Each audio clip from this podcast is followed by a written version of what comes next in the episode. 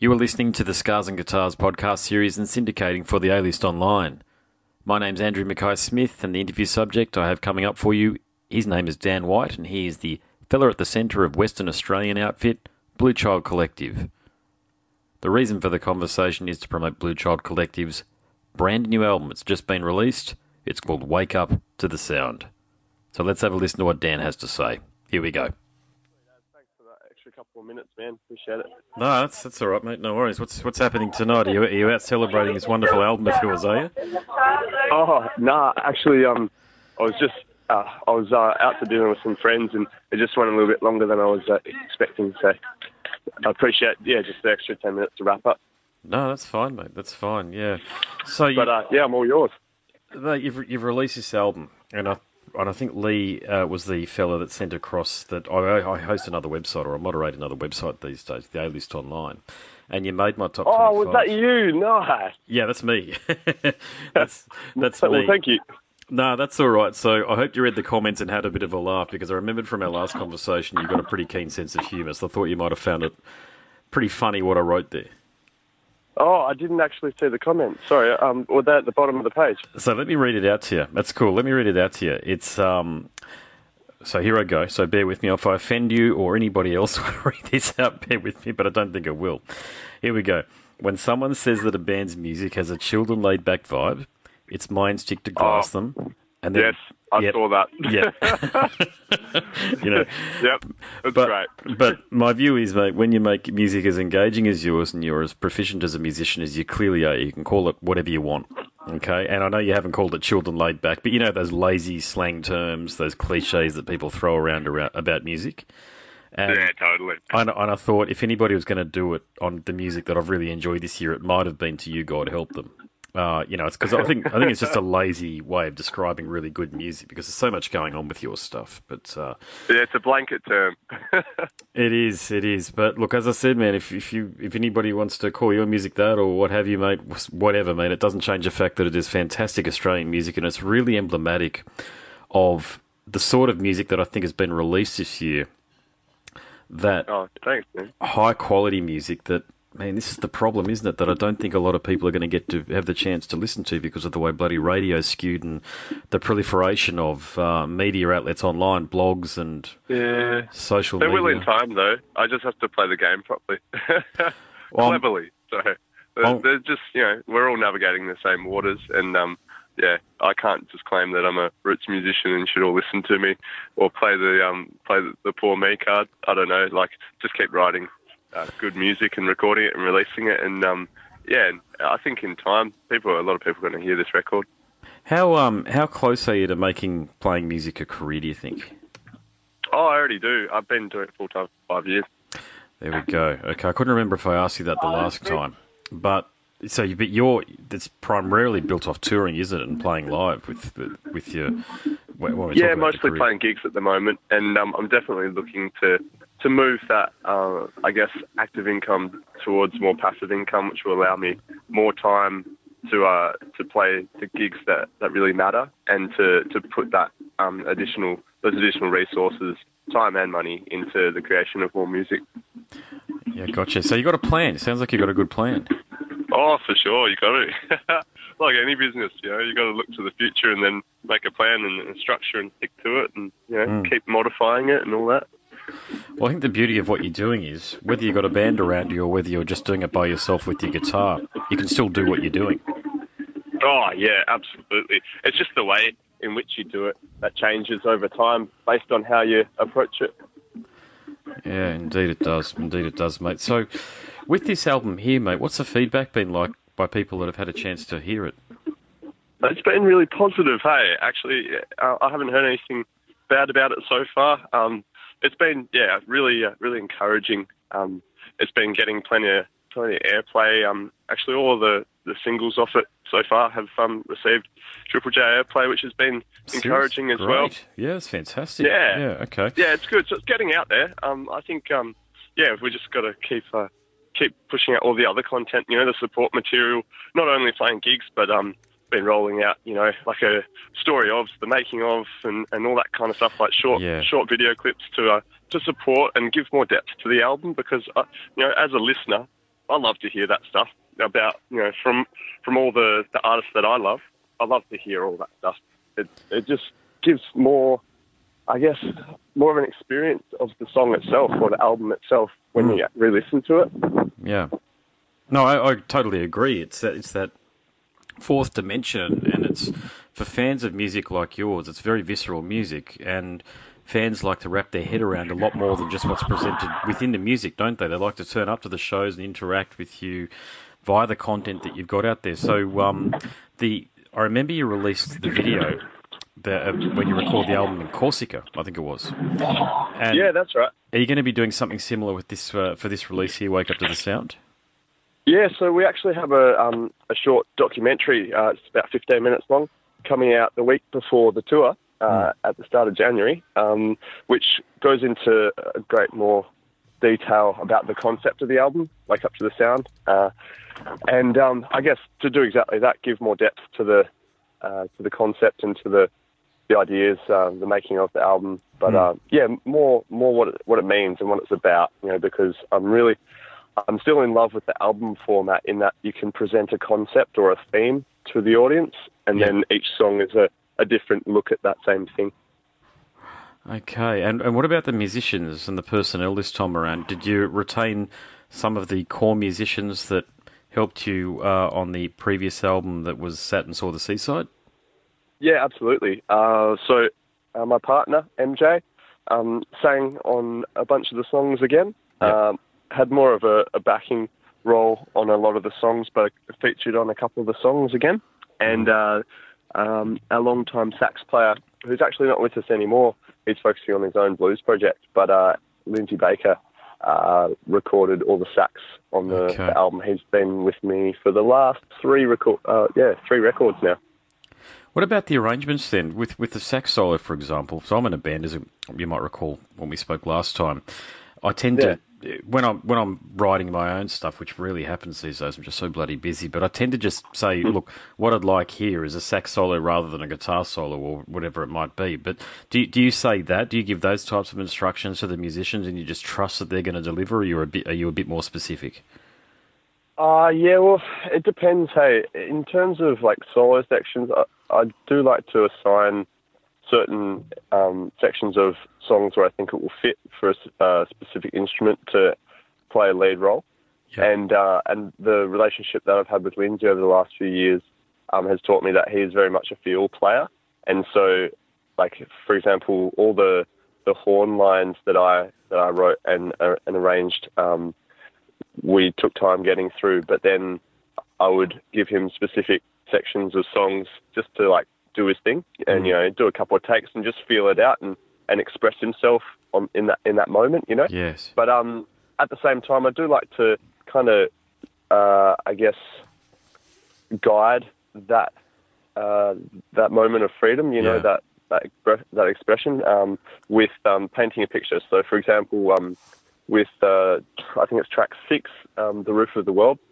Yep. Um, that was that features a really nice keys part um, from Ken Allard, and for me, the, the the purpose of that intro was to paint a picture of the Himalayas, that, that time and place Okay. of uh, Yep. of the Tibetan refugees walking across the Himalayas back to the homeland, and and so we uh, we spent maybe five minutes just talking about that beforehand while he was sitting at the keys, and then and then let him do his thing, you know, which is really nice. I think Yeah. It's a nice way to approach it. So you're still kind of directing in that sense, but uh, allowing freedom from the musician, which is great. I think that's really important. It's nice to be able to set down structures and then do that to a T, but it's nice just to let the creative chaos flow as well. yes, indeed. Yeah. Have you ever had a situation? I'm going to say conflict. I'm not talking about physical conflict here, but just sort of disagreements within the recording process where you have issued those sort of instructions as you've just outlined. You don't feel that you've got the response that really fits the song. Uh, over the years, um, it depends what the dynamic is like. I mean, um, because I arrange all this stuff and and um, and then I guess it gets it develops further with the producer and the other musicians in the studio. But at the end of the day, I'm paying for everything. I do have the final call. So in that dynamic, there's less, uh, as opposed to a band who's you know splitting everything and everyone's writing. And Oh, it's terrible when that happens. that sense. yeah. Oh, well, there's just more politics, you know. Whereas Yeah. this is really clean and it's really easy. Everyone, yeah. But at the same time, like I'm not a tyrant, man. So like it's, I really want to make sure that uh, all the musicians uh, feel free to have their say, and Mm-hmm. because I just, I'm not kidding myself. I'm like, I'm not the best musician in the world. I don't know everything. There's like every single musician in the world is going to know something that I don't know. So um, it can only add to the project. So um, Yeah. I guess there has been input um, over the years that like I haven't agreed with, and I felt maybe hasn't like has has felt uh, whoever's put it forward has felt that that's really the thing. But end of the day, like yeah, they can apply that to their own project if they so desire. And um, Yes. I, I just have to follow my feeling, you know, because it's for the whatever's for the best of the song, not just me. Yep, yep. You're you're you're working to service the song wherever. Wherever the Yeah. uh, wherever the inspiration comes from, aren't you? And oftentimes, uh, do you get this thing when you're writing a song too? You just start with an idea and it evolves, and you really don't have an end state in mind. It's just one of those things where when you're writing, the song evolves and takes a natural course. And once it's finished and you listen back to it, you think, God, I wonder where that came from. it's funny, yeah. We call it overcooking a song, which is easy to do. You know, you go down that rabbit hole that is the recording studio and come out the other side, um, having gone maybe just a little bit too deep and maybe losing the essence of that song. You know, the magic that um was actually just in the first take. It often is, isn't it? Though, and it's it's often the most simplistic thing where it's got enough space. Because I, th- I tend to find, as far as I'm concerned, art, art, artistry and creativity is much better when you're you're not thinking. It's better off when you're sort of in a semi sort of dream state. And God help me for saying this, but it's almost why so many artists, from the Beatles to Pink Floyd to some wonderful artists that are around these days, take alternative substances to get them elsewhere.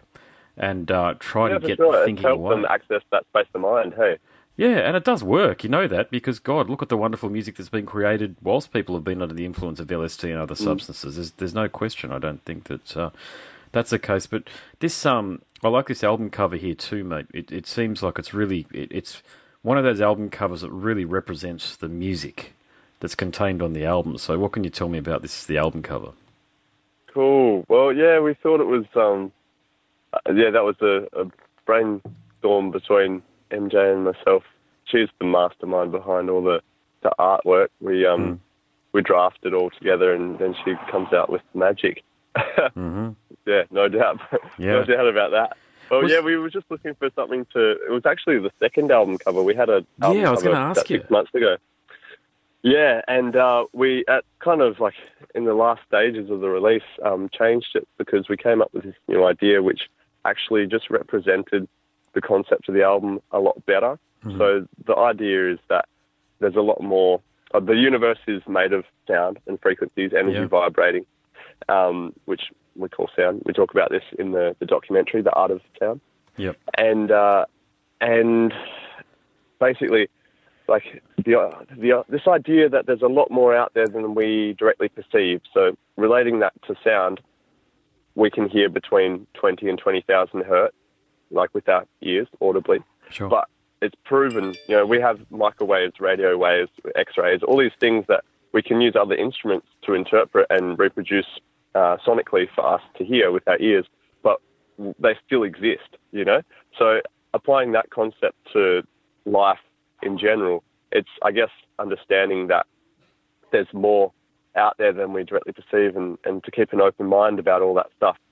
Then to take it a step further, if the the universe is sound, is uh, made of, uh, I guess, matter vibrating, um, then my my belief is that we can mold it and shape it with our thoughts and our words and our actions, which are Yes. also just some, it's another sound impacting or affecting matter. You know, so uh, I came up with this idea. Um, if if you do that, you I would call you a soundscaper. You know, it's called soundscaping. So Yeah. creating your world, you know, uh, based on your thoughts and your, your words and your actions. And so the album cover, I think, became quite a good representation of that because it was like the sound wave going through the head, you know, the hands on on uh, the. I don't know if you can see them very well, but um, the headphones. Um, and Yeah, so it's, it's I can, to kind yeah. of indicate. Yeah, cool. Um, just kind of indicate that like it it starts in like it starts here, you know, in your Yeah. head, and then um, and then that same sound wave ran through all of the different pieces of artwork throughout the album, you know, to kind of it becomes a subtext, you know, for each uh, for the content of each of the uh, the pieces of art. I don't know. You can look into it pretty deep if you want to have a bit of a flick through. That's awesome, mate. I don't think I've ever had anybody, and well over, I think I'm up to 350 interviews at this point, and I've asked this question a lot. Oh, nice. I don't think I've ever had anybody articulate an album cover the way that you just have in relation to the music and what you were set out to achieve. So that's Did I that's overthink wicked. it? Not at all, man. No, it's great, man. It's it's uh, it just it really suits it. I really liked your last. I I, I go onto your Bandcamp page occasionally and just stare at the album covers because I do like them. I like Cool. what you've Oh, done. I'm a big advocate for, I guess, like giving uh, another element of experience to music with with vision. You know, Mm-hmm. that's why we're so big on artwork and why we're so big on film, especially because you just give depth to something that's already great. You know, and I think we're visual human beings. Like you, you experience the world first and foremost. Like yeah, we have five senses, but it's with your eyes. Hey, so as an artist, that's pretty challenging. like Hmm. Yeah. as a musician. You said something else really interesting too. Talking about the universe being made up of numbers or words to the effect. I think I was listening to Joe Rogan or another podcast that I listened to today. He had a guest on awesome. and he made the comment that we know so little about what makes up so the matter of the universe, what actually makes it up. If he was going to put an estimate on it, of it, this learned professional or individual said that we only know about five percent of what's what goes on out there in terms of what makes everything up. And so I think there's a lot that's intangible out there. And you talk about creating. I think you said I don't want to misquote you here, but you talked about creating your uh, well thinking really intently thinking and therefore using that using using oh man sorry i'm going to stuff it up because i don't want to misquote you but what you said was really profound because i do believe that if you focus on what you are thinking and how you're thinking you can control your life and therefore you can create the life you want and that's my point sorry i'm making it pretty clumsily but that's where i'm headed with it all but you said No, it very on well page. No, I'm on page 100%, man. That's that's exactly it. And the more intensely you focus that thought or those words, that's why singing is so powerful, you know, Hmm. because it's it's like supercharged word. um, It is, There's more energy behind it and more intention. So that's that's why I sing about good stuff, you know, and, and like positive Yeah. observations of the world. And, and I, I don't, yeah, I, I look at a lot of um, musicians actually who sing about heartbreak and, and you know a party lifestyle all the time, and that's exactly what they live. And it's funny because a lot of people can't see that. Like you are, it's like you are what you eat, right? We are what you think and speak and, hmm. and say and sing as well. You know. A lot of people get stuck though.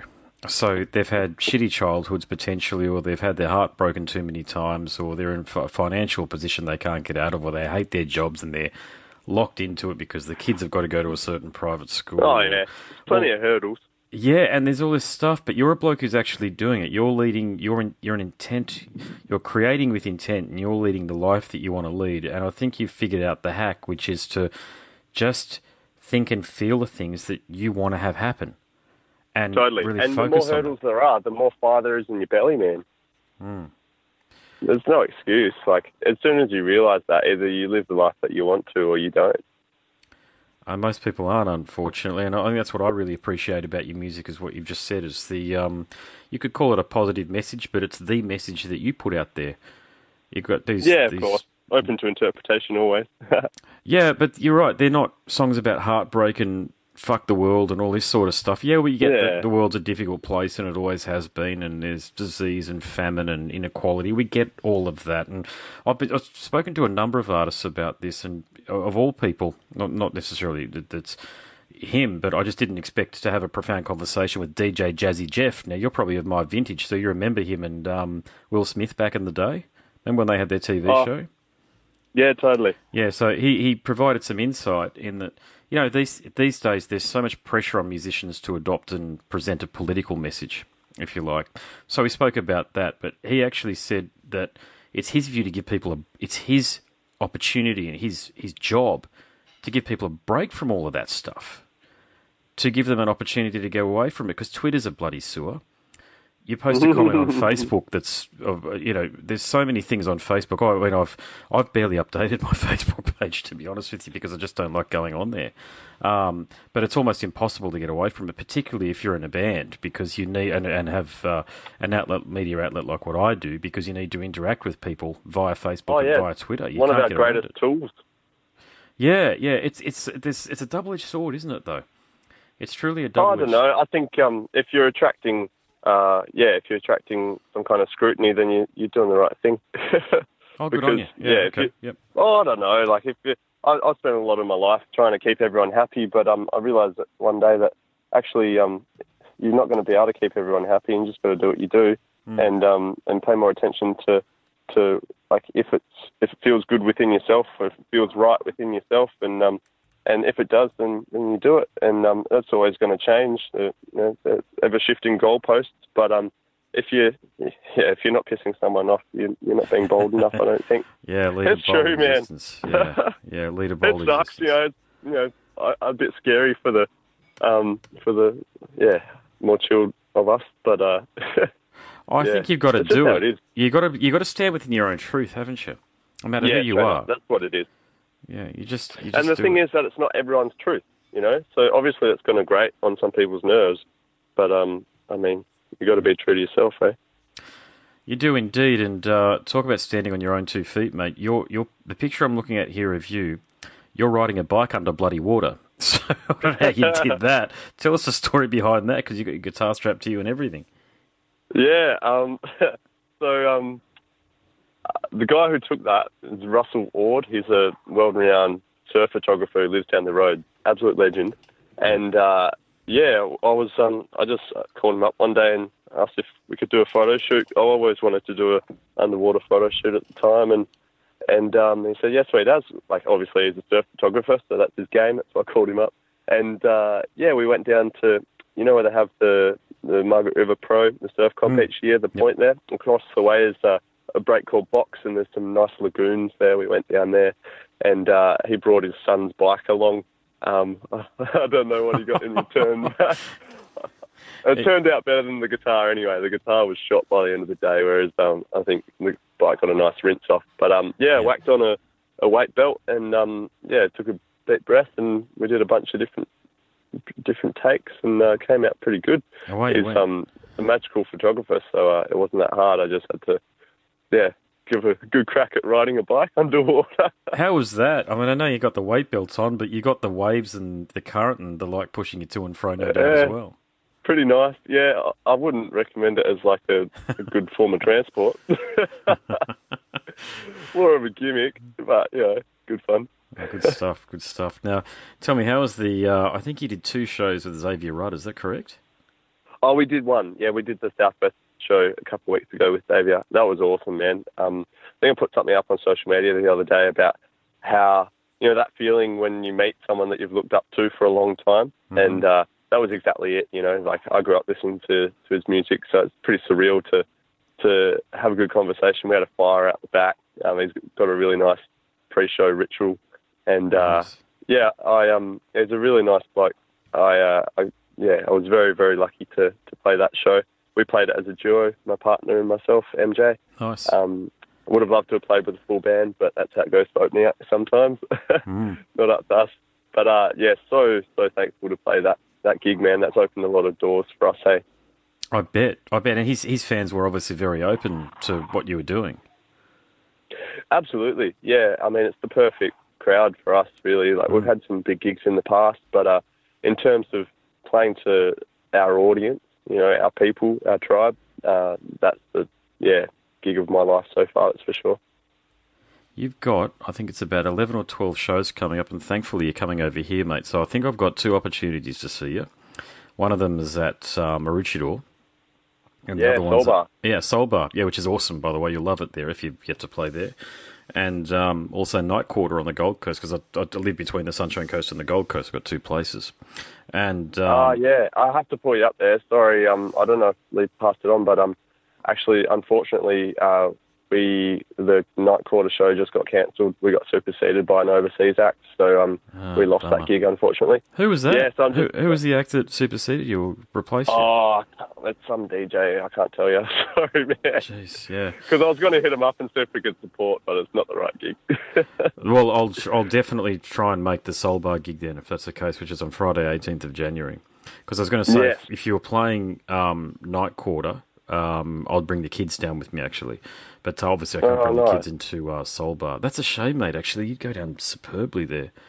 Uh, I don't know though because uh, we're doing the the Playhouse, um, so it's like a sit down show, um, which I think is actually suitable for kids. You, you want to check that, but um, Where's that at? Where's but the yeah. Playhouse? so it's Solbar, but they have uh, they have a separate room. Um, Oh, where yeah. it's all seated. Sorry, yeah. I know the one you're talking about there. Yeah, yeah. Oh, you must be going on as a, like a matinee performance or afternoon performance or, or early evening, is it? Uh, no, it's evening. It's uh, okay. yeah, it's a nighttime performance. Yeah. Oh, yeah, mate. The uh, Ocean Street, which is where Solbar is, that gets so busy. Um, It's pumping, on- eh? Yeah, we've Oh, done it a few times over the last few years. Uh, yeah, it's mate, it's so busy. I've got a mate who runs um, Sneaky Baron, which is about four doors up from there, and he was talking to me last Saturday night, and uh, I just came in for a few few cocktails, and and we th- it was pretty busy. It was about sort of eleven o'clock. By the time it got to midnight, mate, we basically couldn't move, and he had to act as security because he doesn't uh, have a security detail working the door because there's no dickheads around. You know, people are just sort of there to have fun Yeah, and get loose sure. and do what they need to do. But yeah, mate, it was it was so busy on there. Just with the summer months now here, um, people are ready to cut loose and have a good time. Mm, it's good timing. That's why we're going on tour. yeah, man. Well, it's a perfect environment for it with the sun up there and the waves and everything else, mate. I uh, is it, it's a tickets uh, is is it? I suppose we just contact for people listening who want to who might be on the Sunshine Coast. I suppose they just contact Solbar if they want to know how to get tickets. Sort of, they just go there on the night. Yep. No, it's through the website. Um, definitely good to get tickets beforehand because it's limited seating. Uh, Yeah. There's a, another great band from the Sunny Coast Band of Frequencies who are also playing, and uh, local singer Alicia Todd with her band. Okay, there you go. All right. Well, I'll do what I can to make it, man. I'd love to see you live because I reckon it would go off. I love uh, watching the videos online and everything else, but nothing beats watching an excellent artist perform live. No doubt about that. Oh, it's a different experience, hey. And I love to, to listen to an, a band and then rock up at their live gig and be blown away. It's always a, a nice treat. Cool, mate. Look, I'll wrap things up. Just for people listening who want to get in touch with you via social platforms, can you tell them how they can do that and also how they can listen to Wake Up to the Sound? Absolutely. Uh, you can listen to the new album online anywhere. It's on all the, all the major platforms, Spotify, Apple Music, Amazon, etc., etc. Um, you can download it from Bandcamp or from our website, bluechildcollective.com, uh, where you can also get all of the tickets for the shows uh, around the country next month. Very organised. Get yeah, to I've got to make it easy.